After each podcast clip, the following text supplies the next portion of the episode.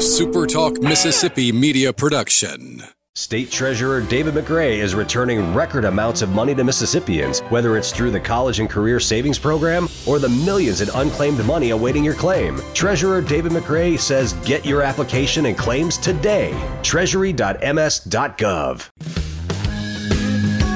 I'm Steve Azar, and I'm on the other side of the microphone, meaning I'm asking the questions this time, and oh, have mercy for the airwaves. I spent 20 years in Music City, wrote and made some hits, traveled the world, and then moved my family back to the birthplace of American music and where the magnolia trees prosper. And now, every time I put my feet on Mississippi soil, when I'm off the road, well, I'm at peace. On this show, it's all about hearing the stories straight from the mouths of the friends I've made along the way, their journey to success. Heck, there might be someone on, I don't even know, but you know how us Mississippi types are. We tend to take well to new company. In a Mississippi Minute, all 60 of them. I'm Steve Azar. It's just like that muddy river, moving slow. Ain't no worries, it's how life goes, in a Mississippi minute. That's right. I've written and recorded many songs about our inspired old muddy. But when your first name is Rivers, I imagine there was a master plan for today's guest that was carved in stone for him to become one of Music City's most prolific songwriters. His style is his own. And I'm looking forward to sharing the stage in Corinth, Mississippi tonight. Please welcome to In a Mississippi Minute, Rivers Rutherford. Hey, Steve. Hello. How's everything going? Man, it's going. It never slows down. That's a good thing. I like it when my guest automatically starts asking me questions. That was a little more familiar for me, but uh, so Steve, tell us about how you got to Nashville in the first place. no, I'm kidding. By bus, without a ticket, a one-way ticket. Well, actually, I had a, uh, I had a return flight, so it, it worked out all right. So oh, you're good. you're in Nashville, right? No, you're not in Nashville. You're indeed. in Corinth. Yes, indeed. I'm in Corinth today. Looking forward to doing a show with you tonight. Uh, let's talk about Nashville real quick. Uh, your our kids went uh, before we moved them out and moved them back to the Delta. Uh, they uh, where they all ended up graduating at, at my high school. Our boys were going. Our kids were going to MBA together. Yeah, that's right. Did uh, so? How old are your kids now? Well, uh, the MBA, we've got two girls and two boys. The girls are out of college now, but uh, the boys, I just just graduated one from MBA in May, and uh, I dropped him off at uh, Ole Miss last Wednesday. Well, that's one of he's he's with our middle son, who's a junior there. So uh, so we have one there, and our oldest was uh, was uh, he went from MBA to St. Joe, and then went out to California to to Chapman University, where he wound up uh, graduating film production. He lives in West Hollywood, making films and coloring films. So there you nice. go. So, uh, and our daughter would have gone to Saint Cecilia, I imagine, but uh, now she's uh, she's going to graduate this year. So, man, it's tough. So, when your first child went, your first child was a girl. Where'd she go to college? Well, uh, I tried to talk her into going to Ole Miss, but she uh, she'd had her heart set on North Carolina. She was a lacrosse player. Wow. Blew her knee out at the senior year, and we had it repaired, but it kind of messed her up. And and uh, instead of playing lacrosse, she went to North Carolina and and got into a pre med program, and now she's in. Uh, she did a year up at uh, UVA after she graduated uh, North Carolina, and now she's in Charlotte doing a research project on the very uh, issue that she had with her knee Wow. and uh, intends to enter med school next next fall. I don't know where That's she comes great. from. I'm so proud of her. She had a, a torn ACL, and uh, she was being recruited by several schools, and uh, the coaches all said, "Look, just get it repaired. We'll redshirt her, and and she can play." And and we uh, we went to an excellent surgeon here in, in Nashville, had her knee repaired, but she had a, a crazy rare complication, Hmm. uh, and it wound up kind of destroying her calf, and and uh, Oh man. leaving her with some permanent nerve damage. Uh, her Oh. ankle was kind of frozen at a 90 degree angle. She'd walk on it, but uh, you know, lacrosse was over. Oh So man, I'm sorry. uh, To, I'm sorry to hear that. I know that that's uh, uh, an obstacle she's got to deal with. Our, my sister's legs. I mean, if you don't know it, you don't know it. But if you look close, you see scars inside and outside her thighs where the hay had gone through, where this guy had hit and hay bell. And anyway, long story short, they've. Uh, and I know you're proud of her. Did you cry like I did when I left my kid in California? All right, now listen. I dropped Maggie off in in Chapel Hill, at the dorm, and no, I didn't cry until everybody was crying, and I'm the big crier in the family, but everybody else was crying, and I was just laughing, and and then I said, "Okay, we'll see, baby," and I turned around, I took one step out of the door of her dorm room, and I had to go down the fire escape to get out. I was sobbing so hard. Yeah. We had Tough. booked a hotel room, un, unbeknownst to her, two miles down the road, and I had to pull over twice before I got to the hotel. Yeah. I did it. I cried so hard, man. Yeah, because it just it, the first one was tough. Now leaving my son at Ole Miss, he, I, I don't think he had questioned if I cried or not because he was close. I'd already gone over that initial impact. Something about leaving your first one so far away from home. Uh, it was a, it was a shock to the system, right? I mean, it's like you never experienced Oh. anything like that. So, No, and dri I, the thing that got me was dropping her off over there on crutches, oh yeah, And- yeah. getting ready to make that 500 mile back, drive back to Nashville. Thought, Well- what happens? I can't get here. No, no, I know, and I know that uh, that being the Now, my son, I, I dropped my son off at Ole Miss, and I wasn't crying. I was nervous. Yeah, I know why you were nervous. Man, Now, do you get to, do you get to, I know I see Bill Simmons, a friend of ours, uh, manager, uh, manages Yeah. Paisley and those guys. Do you get to see Bill? Do you ever take uh, football weekends and and oh yeah, yeah. We uh, my tickets are about two rows behind Bill's, so we see each other at all the games in the fall. I love and I run into him up here quite a bit. His daughter and, and my wife actually, she was in a Bible study that my wife led at their school, and uh, she'll swing by every now and then to see Allie.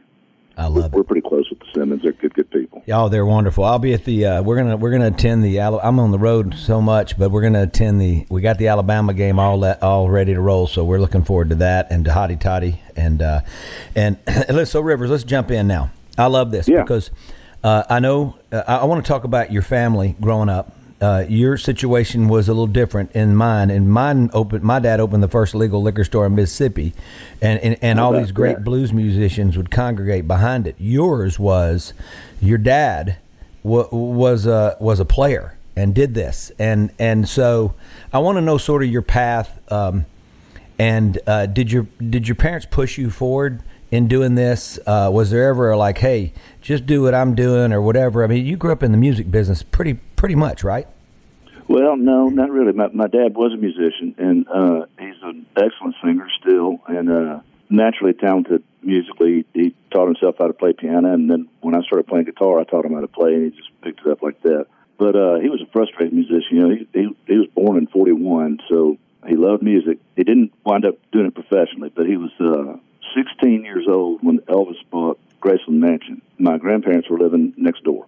Come on, So uh, yeah, but now it was it was a uh, you know modest home, but uh, but you know wasn't like a big mansion or anything. But uh, Elvis bought it, and my daddy liked his records already. But then when he lived next door, he became a big fan. So uh, when I came along, uh, I can remember I was nine years old. We were driving down Elvis Presley Boulevard, and uh, my daddy said, "Now, what do you want for Christmas, buddy?"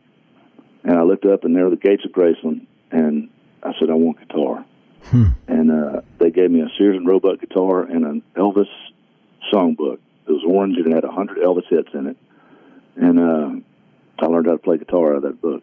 wow, Wow. we're talking Rivers Rutherford, one of the hottest songwriters for a long time now in Nashville, and doing it his way, his own style. I love this because a lot of songwriters that we, we cross path paths with along the way, just I want to be a songwriter, and it there's they just don't. Some of them don't have stories. You have a story. I mean, that's a crazy story, and I love it. And and obviously, uh, the influence of Next Door just was just and and just it was just in the soul next door. No man, I'm telling you. and the grass was connecting. Uh, pretty amazing. So, did you ever get to uh, meet Elvis as a kid? You know, I did actually. Yeah, I was. uh I don't. I don't know if I remember meeting him or if I remember my dad telling me about it, but I do have a couple of details. I remember we were again driving down Highway 50 or Elvis Presley Boulevard, and uh, Elvis was on a white horse down by the gate, and there were you know a small group of people there visiting with him. So Daddy pulled over and introduced me to him, and Elvis supposedly reached out and rubbed my hair, you know. But uh, I can remember he was on a white horse and he had on a blue shirt, and it was dramatic. And I, the I don't know what it was about the colors. And that horse, uh, I remember him kind of he kept turning his head back towards Elvis's foot, and I remember Elvis saying, "Quit nibbling at my leg, horse." kind of he'd flick his hand out to get the horse to look forward. You know, it's pretty funny. That's uh, crazy. yeah, yeah, I did get to meet him. Had a brush with the king. Unbelievable. And how old were you again? I was four.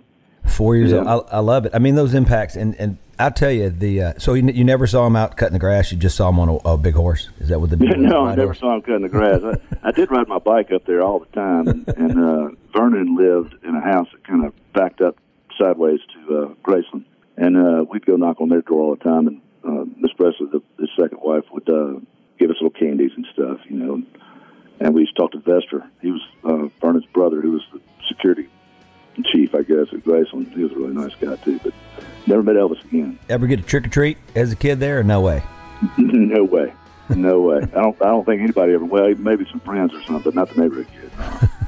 We're talking to Rivers Rutherford, incredible hit songwriter, artist out of Nashville now, but by way of Memphis, and uh, and obviously a hotty toddy fan at Ole Miss. Uh, you are in the Oh, yeah. Mississippi Minute. We're gonna be right back.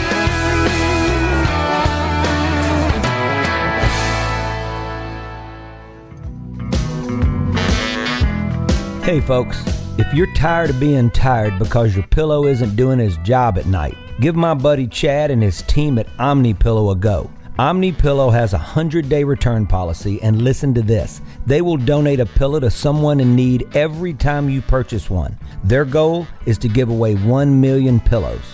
It also comes with a stress cube that sells for 10 bucks. You'll thank me, I promise. Give yourself a much deserved life's rest. Go to omnipillow.com. Enter promo code Steve Azar. That's omnipillow.com. Promo code Steve Azar, and you'll receive 20% off with free shipping. If you ask me, there's no better pillow on the planet. In a Mississippi Minute with Steve Azar, right here on Super Talk Mississippi. I am a shotgun rider for the San Jacinto line. The desert is my brother. My skin is cracked and dry. I was riding. I'm Steve Azar. We are in the Mississippi Minute. All 60 of them. You can finish the line because that is how we roll here. Uh, we were talking with somebody with Mississippi ties. Uh, I always felt like, as far as Memphis is concerned, it was the capital of North Mississippi. And uh, somehow Tennessee just, I don't even know why it's in Tennessee. It makes no sense to me. But uh, Rivers, let's talk about growing up and just starting to play. Um, You've had so many hit songs. I feel like your rearview mirror is so important, and obviously growing up next to Door to the King, and and and just understanding. Uh, I guess when you got to point, take take me back to a, as when it you had the bug already. When did you start playing out and feel like, you know, I want to do this? you, you know, you'd ask earlier if my father kind of encouraged me to pursue it. Uh, long before I, I played out in clothes or anything, I knew I wanted to do it. I, I, uh, my dad did, in fact, encourage me. Uh, my mother was, uh, we didn't know it, but she was going deaf very early. Uh, I learned how to play that guitar that I got for Christmas pretty quick. We were in the kitchen. My dad and I would sit in the kitchen and play and sing, and we were pretty loud. Loud noises hurt my mother's ears, and we, we she wouldn't she didn't say anything to us. So we were singing really loud, and we finished the song. My dad said, uh, "Charlotte, what do you want to hear?" And she said, "Nothing." so, being a smart aleck nine-year-old kid, I, I went back to my room and I wrote this little song called "Nothing." So I'd have something to play the next time Yeah. she said that. So I played it for my dad. I remember he got real quiet and he kind of looked at me and said, "That's really good. You ought to do that again." So I started writing more songs and I'd go playing for Daddy. And Wow. I really didn't start playing out till I was 15. I think the first gig I took was on a riverboat on the Mississippi River. I used to play at a little dinner cruise deal. You know, I started bands and played in bars and all that, and got to Ole Miss, and I met a guy who, Johnny Behringer, who was a singer and played a little guitar, and we started a little duo and played all over the South. You know, mostly college stuff. I knew I loved doing it, and I loved it because, you know, for a college kid, when you're in a duo, you didn't have to carry the amps or anything like that. You just took two guitars and a PA. I got a little sideways, I guess, as far as what I wanted to do in college. I, the music business started seeming so far away. You know, going into Memphis, it was a music city, and but there hadn't been a hit there in forever. There wasn't an act that came out of Memphis. There wasn't a hit that you know was recorded there. In fact, until that Uptown Funk, which was recorded in Memphis, the the last number one recorded in Memphis before that was uh, Disco Duck by Rick Dees in '76. so it was just kind of dead in Memphis. And I thought, well, I just didn't know how you could get there from here. And I started thinking about going to law school. My dad uh, had seen where a guy named Chip Moman. He was a big record producer in Memphis and, and had moved on to Nashville and then come back to try to revive the industry. Was uh, doing like a song symposium for aspiring songwriters. And he called me up and said, You want to do that? I told him I was thinking about law school. He said, and it worried him. I didn't know that, but he said, uh, he called me, You want to do this? And I said, Yeah. So I went down there and I met Chips and I played him two, three songs. And he looked at me and he said, I'll give you $100 a week to write songs for me. Oh, I love it. And, and I freaked out. I said, Absolutely, I'll take it. He said, But you got to promise me. He says, You got one more year of school. I was finishing up my junior year at Ole Miss. He said, You got another year of school, don't you? I said, Yeah. He said, Well, you got to promise me you'll finish school. And I said, uh, I promise. So I came home the summer and worked at his studio down on Beale Street and met a bunch of famous people coming in and out of there and all that and loved it. And when it came time to go back to school, I said, Chips, I, I, I really don't want to do this. And he said, That's okay. I really don't want to tell you. what a guy, man. I mean, I obviously, so many of us knows who Chips is, and uh, I'd met him once. No, no, he, he was a good one. He was. He was tough, but he was a good one. But he sent me back to Ole Miss, and he called me a few weeks later. He said, Hey, have you ever heard of the Highwaymen? And I said, No. He said, uh, That's Willie Nelson, Waylon Jennings, Johnny Cash, and Kris Kristofferson. I said, Okay. He said, You never heard of them? I said, Well, I heard of those people, but I hadn't heard of the Highwaymen. All right, well, you, you ever heard the song, The Highwayman? And I said, No. And he said, You really don't like country music, do you, kid? and I hate to say it now, but I looked at him and I said, Nope. I really didn't. I, I liked R and B and, yeah. and uh, blues and rock and roll. He said, "I tell you what, this will be a good exercise for you. Go out and buy the single, The Highwayman, and write me the sequel. This will be a good exercise." I said, "Okay." Well, I got a little offended that he was giving me an assignment, right? It's like homework or something, you know. Still keeping you in school. But, yeah, exactly. I thought, I thought I was trying to get out of school, you know. but I went down back then. We had record stores, and I went down and got the record and brought it back and listened to it. And I thought, if this is country music, what have I done with my life? It wow. just blew me away. And I, I listened to that thing 50 or 60 times and stayed up all night writing a song and drove up to Memphis and played it for Chips. I, I knew he liked it, but he didn't seem really excited about it. But he called me about uh, oh, a month later. He said, "Can you be in Nashville on Monday?" And I said, "Sure." All right, come on up. We might we might record that thing. And I'd been coming back and forth to Nashville doing demos, so I, I expected that I'd be in the studio. When I got to the address that he gave me, I opened the door and there was Willie Nelson and Waylon Jennings, and Johnny Cash, and Kris Kristofferson, and uh, and me, punk kid from college, you know. So they all got kind of quiet and looked at me funny. And Chip said, "Rivers, play your song for these boys." So I got down on my knee and I pulled out a guitar and played my song for him. And Kris Kristofferson said, "Well, hell." that's right up our alley. they, they record, recorded it right there. This is cut number one, right? This is it. That was first cut. Yep. That's not even fair. it isn't. It wasn't fair to me. I thought it was easy. Yeah. Yeah, we're talking to Rivers Rutherford. This is the greatest. I love it.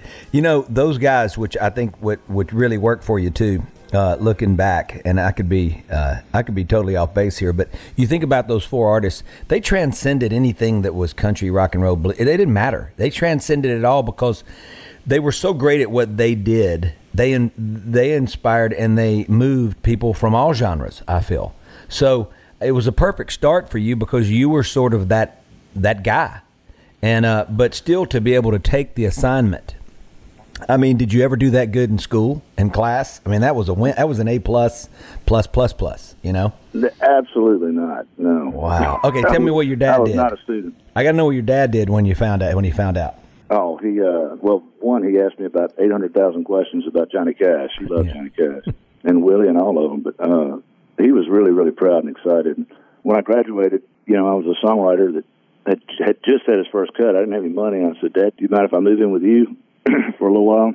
And oh no, no, no. So I moved in with my folks and uh, worked at the studio uh, down on Beale Street. Uh, it was eight years before I had another song recorded. Yeah. Uh, uh I, I, what I what was supposed to be a summer living at home turned into three years. Yeah. Did you feel? And, uh, did you did you get? did you get impatient? Did you did you feel pretty beat up? Uh, did you feel like looking back at those songs, which probably some of them got cut uh, eventually? Uh, did you feel like? And how'd you feel?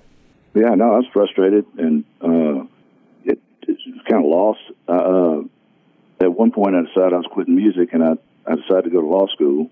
I, my heart wasn't in it. I wound up, you know, I applied to several law schools, and I got in. I, I, the only one I, uh, well, how do I say this?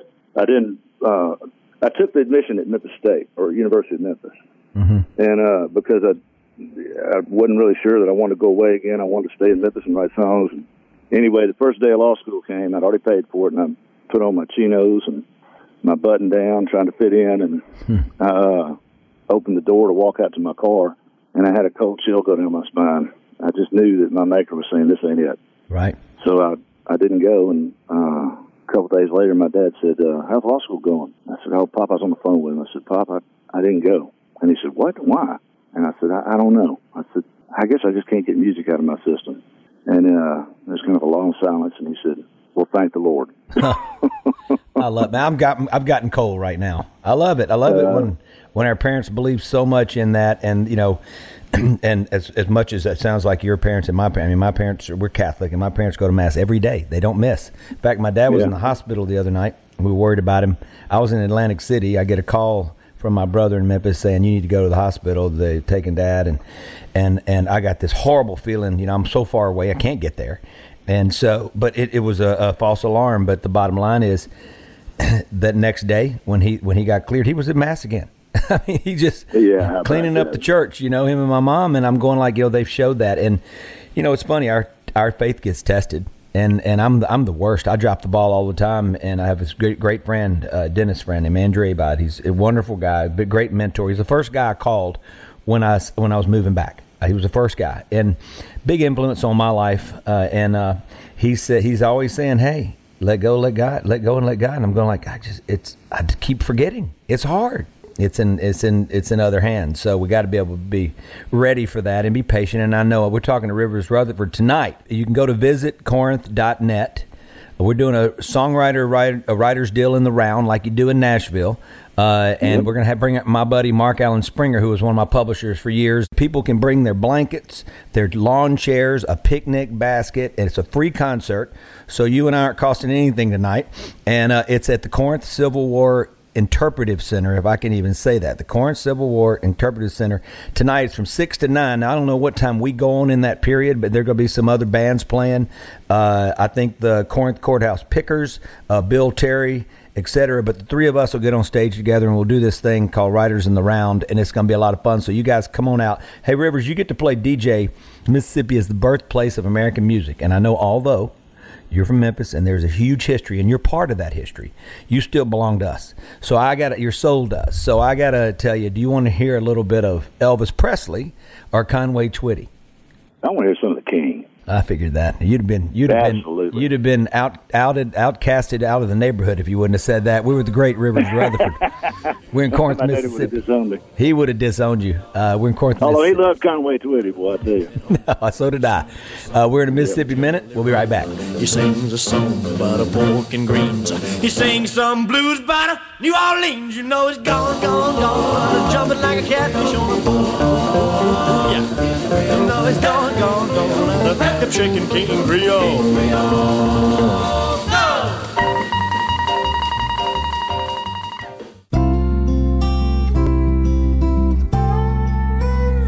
In a Mississippi Minute with Steve Azar, right here on Super Talk Mississippi. When I get where I'm going. I'm Steve Azar. We are with hit singer songwriter Rivers Rutherford, producer. He does it all in Nashville. I, I, there's so much I want to talk to you about, Rivers. I, in, in fact, uh, uh, I interviewed Norbert Putnam, and it wound up being two shows. And you, you and I, I think, could uh, your story is so wonderful. And and looking back, you got to go meant to be. Uh, the road you've traveled has got to be exactly the road you had to go down. Uh, to hurt when you needed to hurt, to feel when you needed to feel, to write, to be able to write the way you write. Now you don't write like many people, and and now getting to know you better on the phone, which is what uh, I get to do. I just feel like getting to know you better. Period. I feel like I just feel like that uh, your style has so much to do with your journey in your life. The story I told earlier about the assignment right, you know, write me the sequel to The Highwayman. That is one of two times in my life that that worked. When I try to copy other people or how do I say this? Write, write a target right. You know, where you're writing specifically for an act or a certain type of song. If it doesn't resonate with something in, in my soul or my past, I'm just not very good at it. And I find that I have the most success when I, number one, it, I, I write about something that I've experienced or lived directly. You know, I'm really expressing myself. And my wife always says, you know, you seem to write the best at, right after you've been thoroughly humiliated in some way. when I quit trying to, uh, I don't know, uh, the, the good stuff comes from the broken places, I guess. Right. It does. Now, does it does Yeah. it take you long? if I find that for me, I have to get broken and I have to get I have to get way back up before I can even articulate the feelings I'm going or put it down on uh, you know in song. Does it does it? Uh, when I was a little boy, I'd get grounded a lot, and I'm talking about when I'm saying grounded, I was grounded my entire high school career. So I'd keep sneaking out because it didn't matter because. You know, my parents go, "Why are you keep doing What this?" And can I- they do? What, uh, yeah, what more else can you do? Exactly. So I would write myself out of my room of a song, and my mom would unground me. But then a few days later, I was grounded again. But I, I, sh- I felt like I was on this path. But I wrote, uh, just looking back, I was able to do it. But as I got a little older, I needed to get broken, and like you said, and then come. I needed to come out of it so I could see it, you know, in full form. H- uh, Which it, does it work every which way for you? Um, People ask me what comes first, words or music, and Yeah. they, they kind of come at the same time for me. Uh, well, do you uh, do you always start with like a hook? Not always. right. Uh, do you write by yourself or do you write with other people? Both. I, I don't think there's a formula to it for me. It just I, I do uh, show up every day and write. Uh, I find that you know when I was a younger man, I would write when I was inspired, but you know, once I started having children, I thought, well, I can't wait around for inspiration. I got to make something happen. You know. Yeah. Yeah. It And makes you I. Do, I, oh yeah, I still believe that the inspired songs are the ones that work. You know, but uh, but a lot of times you may not know you're inspired, and if you're not in the room writing songs, then you're gonna miss it. Right. And so I I try to make it a habit of being in the office every day writing songs, or at home or wherever. But I write every day. You write every day. yeah, I feel like yeah. sometimes if you do that, you're just sort of such in the mode that the gift all of a sudden gets laid upon you. And and it is. I love it when the when I, to me the best for me personally has been writing myself to the hook, not knowing what the hook was going to be. Uh, in my case, it's been the best. I mean, it's sometimes you, you do have a great hook and it uh, and it and it uh, it's difficult sometimes to just wrap yourself around it and then write to it. But but you, like you said, words and music come together. People always ask that, and I'm going like, "What do you mean?" Because it all has to come together. I don't I don't even know how to do one without the other because I hear both together. It's weird, you know. Me too. Yeah, which I think that that's that's that's the curse and the blessing that's been bestowed upon us. Well, Uh, I think that's the artist writer.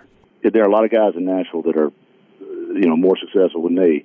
Uh, call themselves the lunch pail crew. They they they pack their lunch in a lunchbox, go to work, and they sit down and they look look at the tip sheet to see who's recording, and they write a song specifically for him. They're craftsmen. I, I I'm not a craftsman. I I just I think I'm an artist. That's all only, only way I know how to say it. It, it uh, and it's not a great thing. You said it earlier. I I do a, a specific thing, and when people are looking for that, that's good for me. But when they're not, I'm I'm sunk.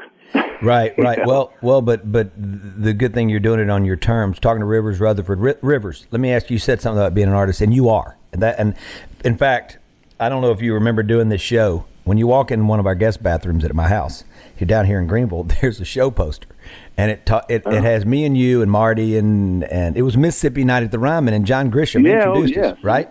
Okay, so. So every time I go to the bathroom, there you are. I see your name like flashing, you know. So uh, I don't know how you. I want you to take that, but I remember that show, and we just got off tour. We'd been on the road for almost a year with Bob Seger, so we were feeling good and feeling high and getting ready to get the heck beat out of us again. But that was fine. But the bottom line was, I remember hearing you that night because I think that was the first time I really got to hear you. And you, you know, we're at the Ryman, so I'm hearing it come through the little PA, right? That, that you're in Uh, your room, and I had to walk down because you were doing a songwriter thing there, if I'm not mistaken. I was going, who is that? So I was oh, knocked out. I mean, because it sounded like home to me. You know, it was something about you as an artist. So I guess my point is this business has gotten odd, and especially for just songwriters. You're starting and, and you're continuing to play, but do you feel like for your soul, just for your happiness, that you're able to go out and play your songs as an artist and then writer, obviously both, but and then we look at our friends. I mean, I got friends who have written a lot of big hits and they're driving Uber or something. I mean, I'm being a little Yeah. a little sarcastic, but but it's basically that. And I just do you feel like that that having the ability to go out and play and be that guy is it coming easier for you and do you feel like it's advantageous? Uh, yeah, I do think it's advantageous, and yet it, it it does come easier. And I love. I'm a little bit of a ham. I I I, I wish uh, I could tell you differently, but I do like having people's attention. That's all right. So, uh, and I love entertaining. I love doing it, and so uh, I, I moved to Nashville to uh, be a star. I always knew that, you know, the the thing that brought me to the table was, you know, I, I, I'm a pretty good guitar player. I, I sing pretty good, not great, but pretty good.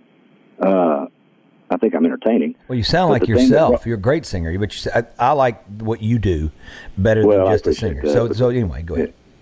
Well, uh, I, the thing that brought me to the table is writing songs. That's what that's my real gifting is writing. And uh, if if I had to pick one thing to do for the rest of my life, I'd say I'll write songs.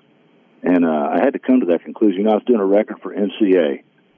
Uh, I forget the year. It would have been about let's see, it would have been 2001 or two, three maybe.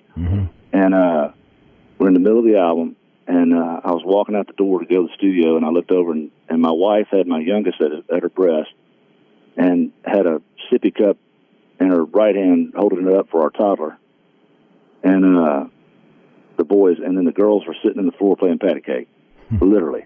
It was like a Norman Rockwell picture, and uh, I looked at them. I just, oh man, I didn't want to leave, and and but I had to go. You know, I had to go to work. And I said, all right, I love y'all. I'll see you tonight. And uh, I hustled out, and I was feeling kind of down because I really wanted to be there. Walking to my car, the thought occurred to me: if what I'm going in to slave over and sweat and bleed for, if this works, I won't see that for ten years. That's not entirely true, but for me, that's that was my thought. I went to the studio and I told them, I don't want to do this, guys. Yeah. And uh, of course, that didn't go over real well. But uh, This is like we got it law school. You did. You left law school like law at the school. at the altar, and you left being an artist uh, uh, and for MCA at the altar. You, you've got a pattern. You know that, don't you?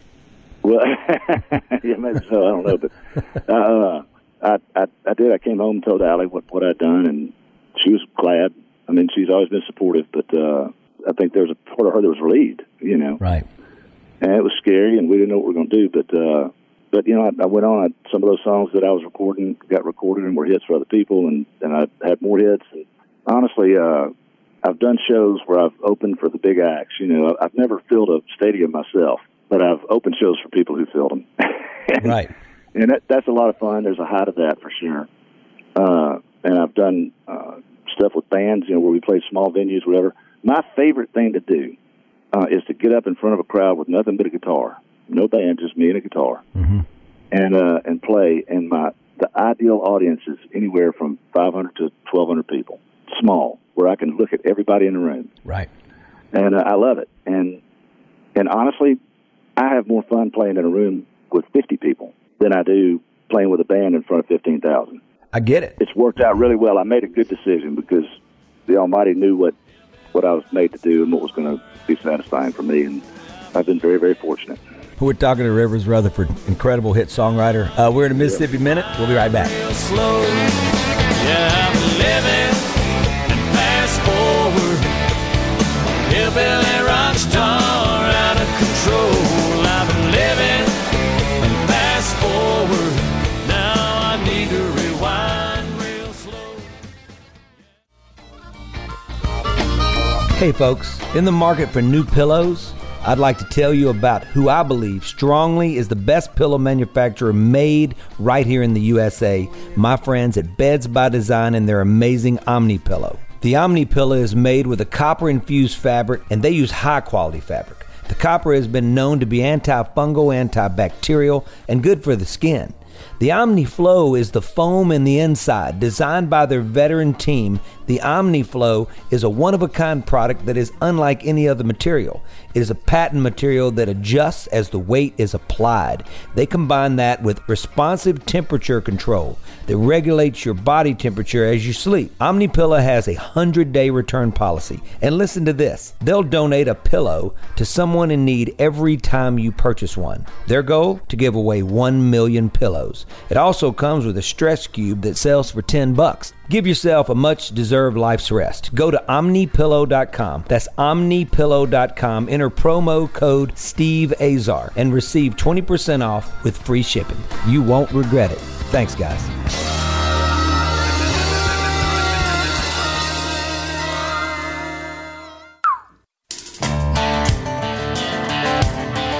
In a Mississippi Minute with Steve Azar, right here on Super Talk Mississippi. I'm Steve Azar. We are with hit singer songwriter Rivers Rutherford. We got to talk hits now because you've had Uh, so many. You've won Grammys. How many Grammys do we have in the? And where? Well, I, I've never won a Grammy. I've had a lot of nominations, but I've never won one. That's still close enough. You feel you know our boy our boy Dan Tyminski's got fourteen or fifteen, and, and all he ever says is, "I know where the, the foam makes great studio uh, acoustic tile." He didn't know where the trophies are. I love that about about Dan. Okay, so tell me that. So uh, you've recorded songs for my buddy Darius Rucker, and and recent Yep. ones. Those are the most recent, right? Um, yeah, the, the most recent hit I had was a song called Southern Style with Darius. I love it. Love that record. Yeah. Love it. Well, thank you. I appreciate that. Okay, but you've recorded song, you've written songs for Urban, Lady A, Darius, Reba, Toby, Faith, Gary Allan, Kenny, uh, Rodney Atkins, Trace Atkins, all the Atkins, whoever they are, Brooks and Dunn, right? and and you've uh, uh, you've been songwriter of the year a, a couple, two or three times. Uh, uh, I don't know how many number one. How many number ones have you had? I don't. I don't it depends on how you count them. Well, just give me- uh, I, I'd, I'd say twelve. Twelve. It's not even right. Uh, when did the hit start to come? It, uh, you know, I moved to Nashville in '93, and I had my first hit in '97. Uh, it was called "Shut Up and Drive." Chely Wright recorded. I turned 30 that year. On my birthday, we used to have now it's the CMA Music Fest, but we used to call it Fanfare. You remember that? Right, of course, yeah. Yeah, and uh, she was playing my song at Fanfare, kind of debuting it on my 30th birthday. And I'm telling you, if it hadn't been for that, I don't know. I don't know if I could have hung in there much longer. But it, uh, we went out and saw her play it, and the crowd loved it. And I thought this might happen. And it was about uh, two years later, '99. I had a couple of hits. Uh, "Smoke Rings in the Dark" for Gary Allan, and a song called "Unconditional" that Clay Davidson recorded. And they were both Right. big hits. And uh, we kind of got stable at that point. And then in 2001, uh, "Ain't Nothing About You," uh, Brooks and Dunn recorded it. "Ain't Nothing About You That Don't Do Something for Me." It was a smash, number one, and song of the year, and all that. And that kind of put me on the map. That was the one you feel like that. So, so the faucet started to open up. You started leaky, turned into a little bit of a nice little flow, and then all of a sudden you, you wrote that one, and that was the one that really opened the floodgates. How? I mean, uh, did they just start? People just people start calling, going like, "We're looking for the next Rivers Rutherford song." Did that ever happen? To a degree, yeah. I mean, I, I hear all the time from people. Well, you know, uh, all you got to do is write your song and, and make a phone call, and they're going to listen to it. And I go, yeah, but they still got to like it to record it. Right. So it's not like it's not like anybody out there was saying, okay, tell Rivers Rutherford I want one of his songs. What's the next thing he writes? I'm going to record it. Nobody ever says that. But I do get, you know, people that call and say, hey, love your songs. Love to see if you, you know, you've got something that would be good for us. Uh, so there is a certain amount of a leg up. But like you said earlier, I mean, I am a little bit different. I'm not. I'm not. Uh, I've never been kind of mainstream, but uh, there were several years there where whatever it was that I do just happened to be what everybody was looking for, and uh, that's a fun place to be, man. I've written a lot of hits, and we may write a hit today, we may not, but my hits are in the past. Today is a new day. Every day, you got to sit down in front of a piece of paper, and if you've got the better idea, I want that. Right. I, I don't care. I don't care about you know being the guy that came up with the line so that the story says it was him that wrote the song. I don't care about having the glory or anything. I want that. I've always been this way. I, I, I when I go into the writer room, I'm and look, I'm not gonna lie about it. I've got a little bit of an ego, it's all right. but when I walk into a room to write a song with somebody, I check the ego at the door. It's all about writing the best song we know, and whoever's whoever idea it is, whoever's on the roll of somebody. If I'm sitting across the table from a guy who's who's just spouting out great stuff, I, I keep my mouth shut. I don't want to shut him down. It, it's a, it's a, it, you know, it's I can't explain. it. It's a very fun thing to do for a living. It uh, even if I wasn't getting paid for it, I'd still do it. I did when I wasn't getting paid for it. But uh, in June, uh, well, excuse me, yeah, June was the 30th year that I've been paid to write songs It's awesome. and uh, I'm really proud of that. It, it's a it's a tough business, and uh, you know, particularly at 50 years old, you know, but they're still paying me to write them, so I'm still cranking. I'm still cranking them out. I, uh, and if they quit paying me, I'll still be writing. Yeah, I love it. I love it, Rivers. I love it. Well, tonight you're going to be performing those songs with me and with Mark Allen Springer. So tonight, You you, guys can bring your blankets. We're not competing with high school football, thank goodness. And um, Yeah, that's right. That's can't right. do it. The Corinth Civil War Interpretive Center, and uh, we're gonna have a blast. So six to nine tonight, and uh, we'll take the stage uh, when they let us. Hey, look, I hadn't seen you in a long time, Steve. I'll be look, I'll be looking forward to laying eyes on you tonight. You too, brother. I can't wait. I'll see you in a little bit. I'm Steve Azar. In a Mississippi Minute, all 60 of them, where you can take your sweet time.